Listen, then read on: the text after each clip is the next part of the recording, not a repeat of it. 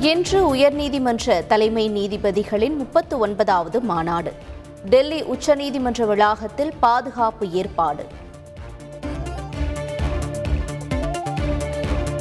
தரமான சிகிச்சைகளை பொதுமக்கள் பெற மத்திய அரசு பெரும் முதலீடு.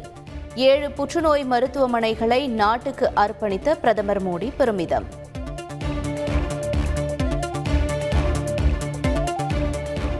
அனைவருக்கும் அனைத்தும் சென்று சேர வேண்டும் என்பதே திராவிட மாடலின் கொள்கை.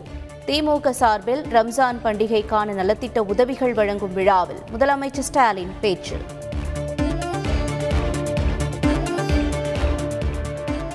சிறுபான்மை மக்கள் நலனுக்காக அதிமுக தொடர்ந்து செயல்படும்.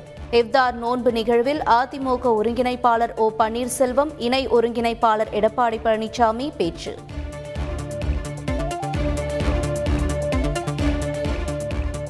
ஆளுநர்கள் சில நேரங்களில் தனிப்பட்ட முறையில் முடிவுகளை எடுக்கலாம். தெலுங்கானா மாநில ஆளுநர் தமிழிசை சவுந்தரராஜன் கருத்து.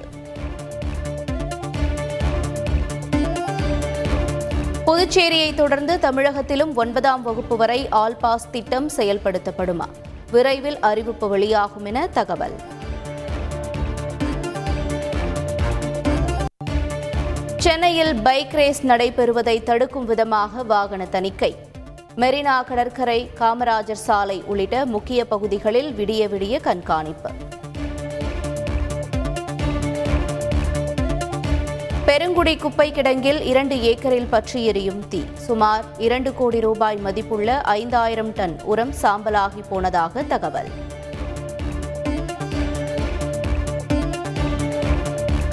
போலி சாதி சான்று அளித்து கல்பாக்கம் அணுமின் நிலையத்தில் பணி. கட்டாய ஓய்வு வழங்கி சென்னை உயர்நீதிமன்றம் உத்தரவு.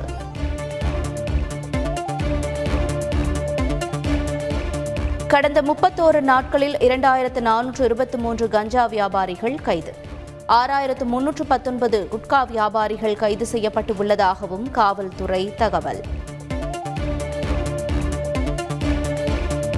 மக்களின் துன்பங்களை மறைக்க மாநில அரசுகளின் மேல் பழி சுமத்த வேண்டாம். எரிபொருள் விலை உயர்வை கட்டுப்படுத்த வேண்டும் என்றும் கேரள முதல்வர் பினராயி விஜயன் வலியுறுத்தல். மத்திய அரசு அறிவிக்கும் முன்பே பெட்ரோல் மீதான விலையை குறைத்தது தமிழக அரசு. பிரதமர் மோடியின் புகாருக்கு சட்டப்பேரவையில் முதலமைச்சர் ஸ்டாலின் விளக்கம். கடந்த ஏழு ஆண்டுகளாக பெட்ரோல் மீதான வரியை உயர்த்தியது மத்திய அரசுதான்.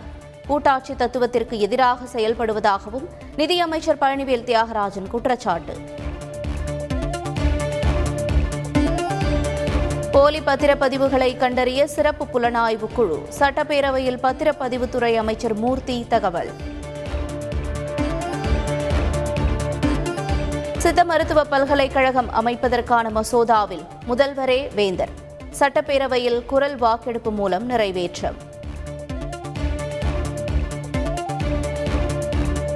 ஜல்லிக்கட்டு போட்டி நடத்த முடியாமல் போனதற்கு யார் காரணம்? சட்டப்பேரவையில் உறுப்பினர்களிடையே காரசார விவாதம்.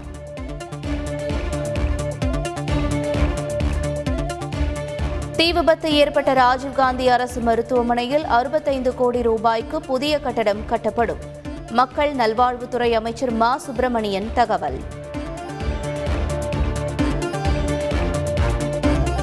புதுச்சேரி ஜிப்மர் மருத்துவமனையில் வேலை வாங்கி தருவதாக போலி பணியாணை தயாரித்து மோசடி. ஐம்பத்து ஒன்பது லட்சம் ரூபாய் மோசடி செய்த நபர் கைது.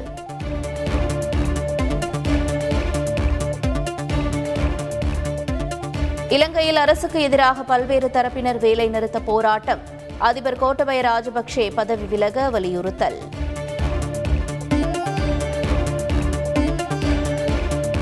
ஜூன் இருபத்தி மூன்று முதல் ஜூலை முப்பத்து ஒன்று வரை தமிழ்நாடு பிரீமியர் கிரிக்கெட் லீக் போட்டிகள்.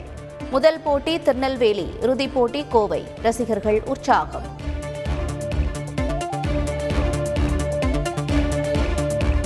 ஐபிஎல் தொடரின் நேற்றைய போட்டியில் டெல்லி அணி வெற்றி. நான்கு விக்கெட் வித்தியாசத்தில் கொல்கத்தா அணியை வீழ்த்தியது.